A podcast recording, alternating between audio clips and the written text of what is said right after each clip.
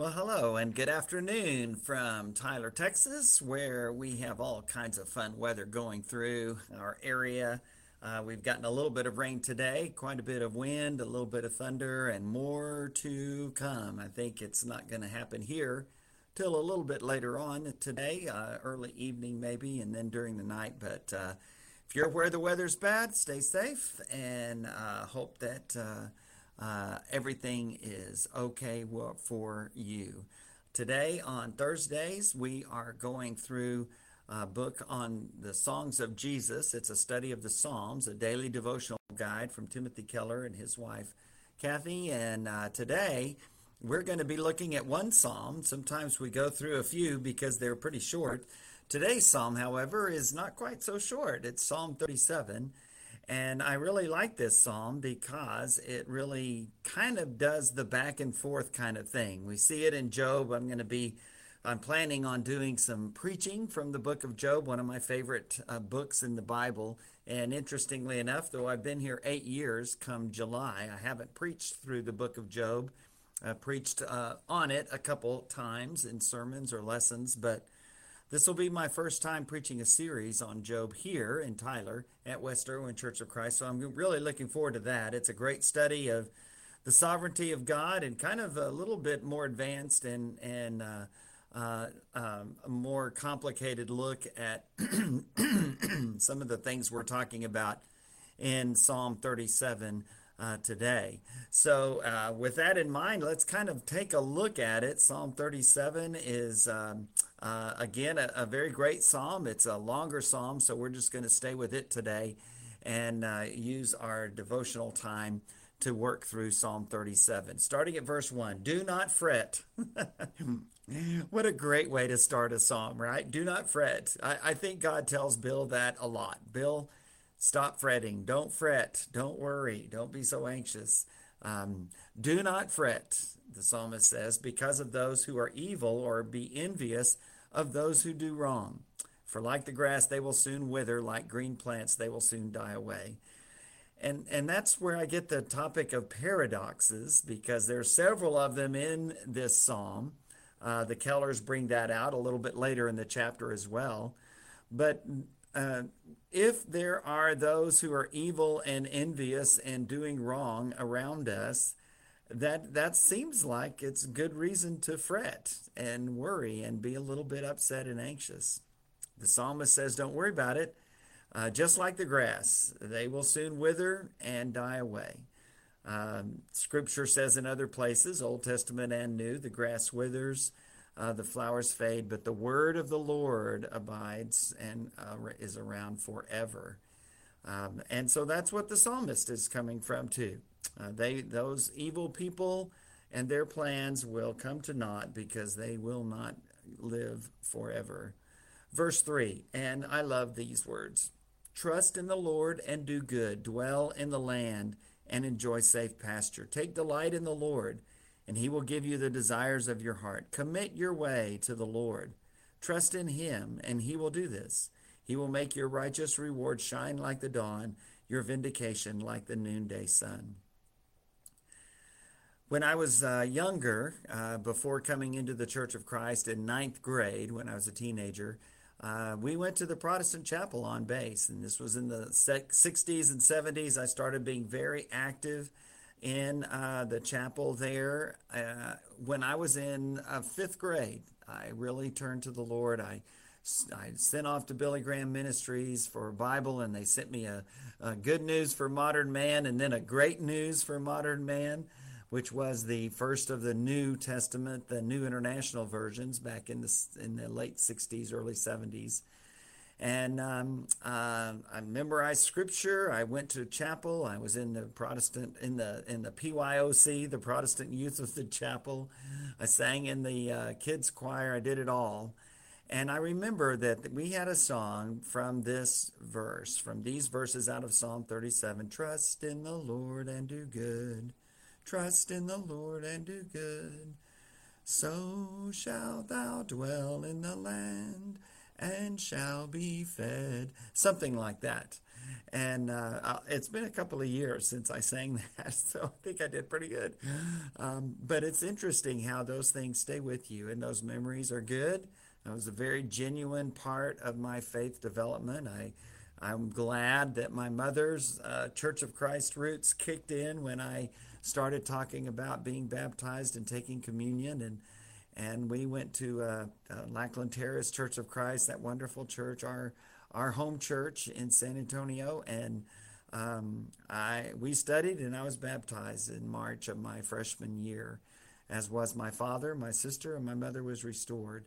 And from then on, it was all C of C, and I uh, haven't uh, turned back at all uh, for a moment since, and it's been a great, great blessing. But these memories are still very real to me and are very much a part of my faith's journey, and I'm very thankful for the people who had an influence on me and um, and and helped me during those early years. Uh, commit your way to the Lord. The psalmist says, "Don't fret; instead, trust." The Kellers write, fretting is a common activity of our age. Boy, is that ever true. It is composed of worry, resentment, jealousy, and self pity. Boy, I think they hit the nail on the head there, don't you? Fretting is a common activity of our age. It is composed of worry, resentment, jealousy, and self pity.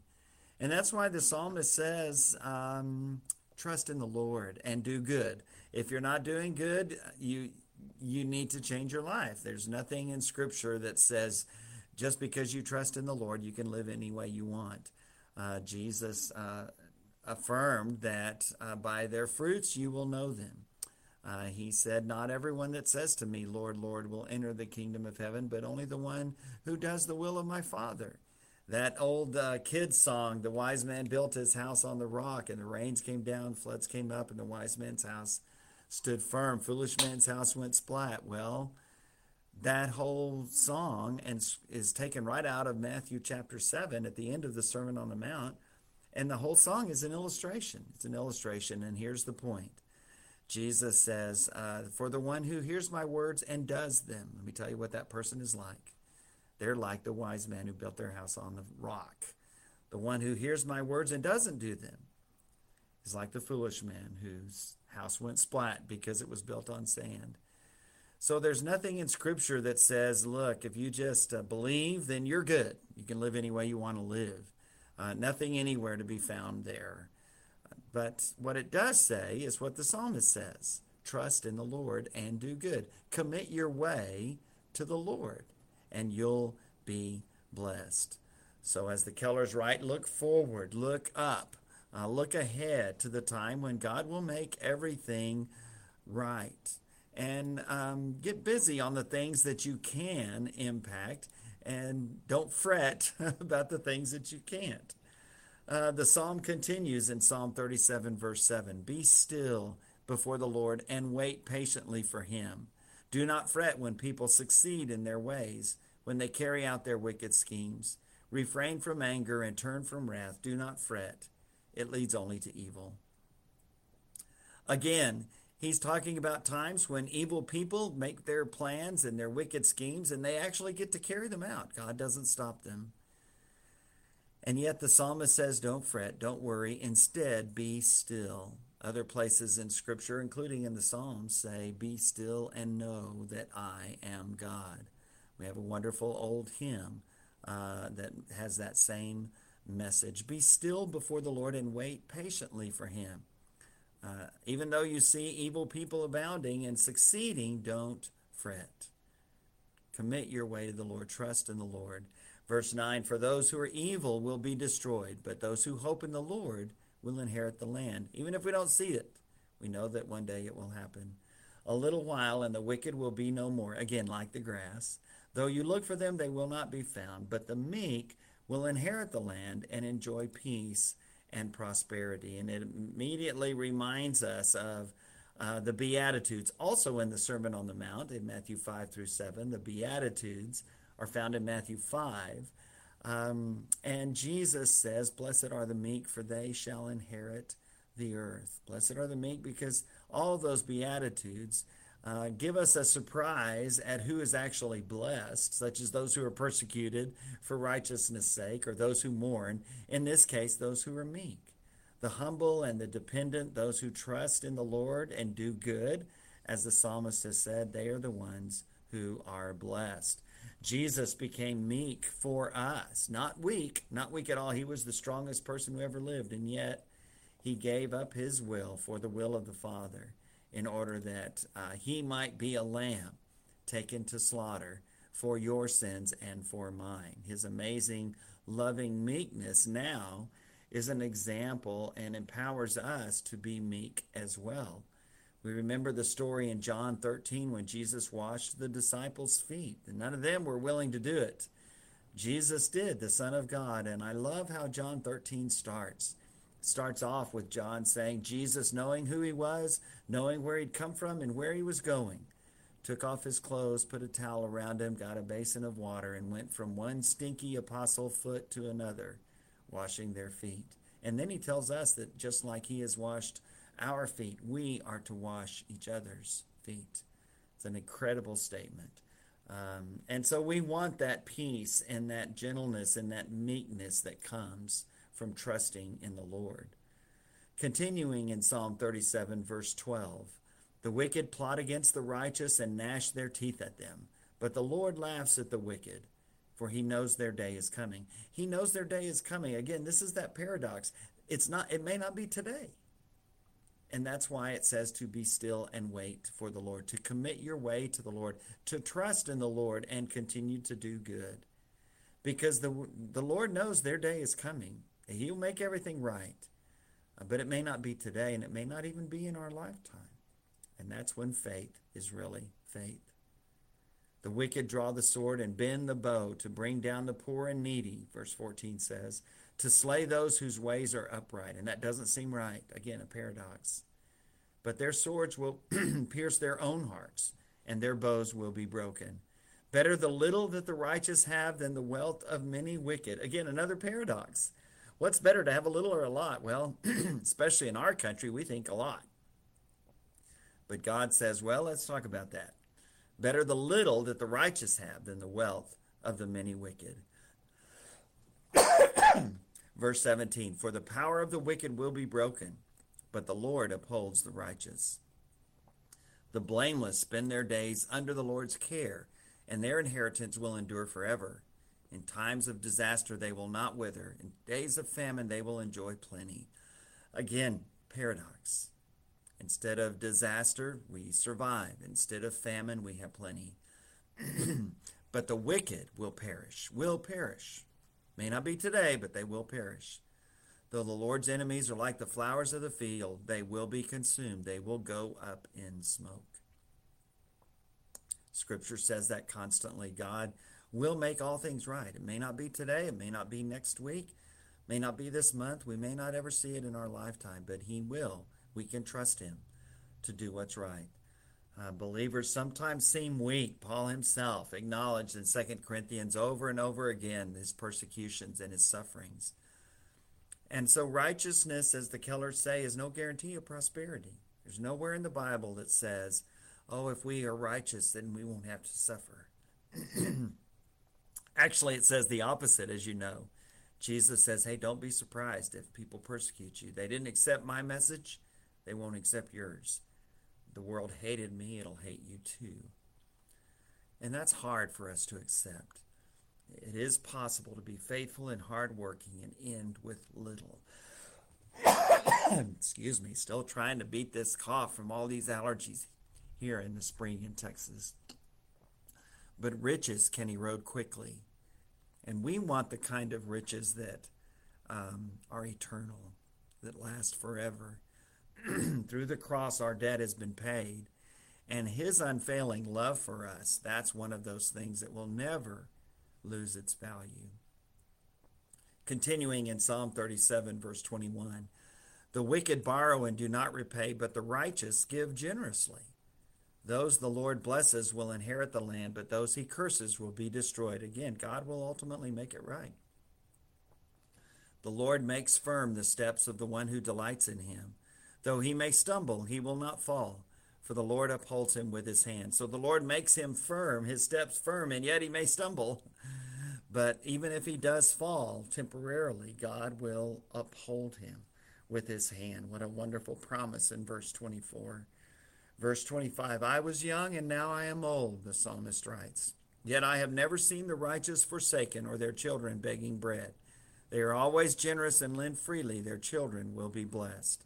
Well, that's a little bit of an overstatement for emphasis, right? We understand that sometimes the righteous um, actually, things don't go very well for them in this world. But ultimately, we know God makes that right. And the righteous, even again, better a little with righteousness than a lot uh, with uh, evil. Even the righteous with just a little are generous with that. And even if they only have one piece of bread, they'll break it in half to share it with someone who has none. That's that's the difference between the righteous and the wicked. The faithful don't see their money as their own, but give and lend freely in order to bring about blessing, not just for themselves, but for others. Jesus said it's more blessed to give than to receive. That's one of those beatitudes that's found in the book of Acts and not in the Gospels. But that's what he said. And that's what the righteous believe, and that's how they live. Even though they may not have very many, very much, they recognize that it is not theirs, but rather it's the Lord's, and they are wanting to do with it whatever He calls them to do. The book of Habakkuk is a wonderful book about paradoxes as well. The prophet complaining to God about the Jews' immorality and idolatry and unfaithfulness, and then when God tells him his solution, he complains to God about that because God says, I'm going to bring in the Babylonians, a less righteous nation, to punish a more righteous nation, my own people, because of their sinfulness. And Habakkuk doesn't like it and he complains to God, and God says, Well, Habakkuk, you're just going to have to trust me on that. And it's there in Habakkuk chapter 2, verse 4, where God, for the first time in Scripture, says, My righteous one will live by faith. And that's what we do too. And that's the paradox. Even if it doesn't look like it's working, we know that God will make it right. At the end of Habakkuk in chapter 3, Habakkuk says, Hey, he's come around and he says, You know, even if there's no uh, cattle in the stall, no sheep in the pen, even if the fields are not doing very well, still I will trust in the Lord. Again, commit your way to the Lord, the psalmist says.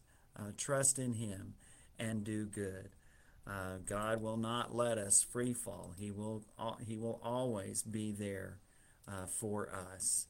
Um, and so the last part of, of Psalm 37, verse 27, turn from evil and do good. That's been the theme for the whole psalm, hasn't it? Then you will dwell in the land forever. For the Lord loves the just and will not forsake his faithful ones. Wrongdoers will be completely destroyed. The offspring of the wicked will perish. The righteous will inherit the land and dwell in it forever. The mouths of the righteous utter wisdom, and his tongue speaks what is just. The law of their God is in their hearts, their feet do not slip. The wicked lie in wait for the righteous, intent on putting them to death. But the Lord will not leave them in the power of the wicked, or let them be condemned when brought to trial. Hope in the Lord and keep his way. He will exalt you to inherit the land. When the wicked are destroyed, you will see it. What a great promise there at the end in verse 34. Um, God says, look, the power of the wicked, they're, they're not going to win. They may win for a while. It may look like they're going to win. And we're reminded of what Jesus experienced on the cross. There weren't 10,000 angels coming. Uh, rather, the Father allowed him to die, to let the wicked that screamed for his blood that day have their way. But he also knew that that wasn't the end of the story. There was an empty tomb. Easter is coming. And in the meantime, we wait. we wait, just like they did on that Saturday. Can you imagine being there in that in between time between the time of Christ's death on the cross and the time of the resurrection? What a what a challenging time. Well, in some ways, we're in that time. I know we're on this side of the empty tomb. I get that. But we're also still waiting for the Lord to return and fulfill what all of these words in Psalm 37 had been saying to make things right. Verse 35 I have seen a wicked and ruthless man flourishing like a luxur- luxuriant native tree. He doesn't deny it. Scripture doesn't deny that it doesn't make sense sometimes. But he soon passed away and was no more. Though I looked for him, he could not be found. Consider the blameless, he says in verse 37. Observe the upright. A future awaits those who seek peace. But all sinners will be destroyed. There will be no future for the wicked may seem like they have a great future right now, but they don't. They don't. The salvation of the righteous comes from the Lord. He is their stronghold in times of trouble. The Lord helps them and delivers them. He delivers them from the wicked and saves them because they take refuge in Him. Living for yourself, the Kellers write, inevitably comes to nothing. But for us, for the righteous, for the generous, for those who are obedient, and trust in the Lord and do good, a future awaits. That's what he says in verse 37. For the righteous, a future awaits, a future of increasing love and joy in this world, and infinite amounts of both in the next. Um, Jesus said, No one who has left all of these things for me will, will not uh, fail to receive a hundredfold as much in this present age and in the age to come eternal life. We may not see it in the way we expect it or the way we even hope or pray, but we know that it will be there. Uh, just like the psalmist said, David in Psalm 23, the great 30, 23rd Psalm, I will dwell in the house of the Lord forever. That is the future that awaits all of those who trust in the Lord and do good, who commit their way to the Lord, who refuse to fret, even though it doesn't make sense right now. Because that's what trust really is. That's when faith is really faith.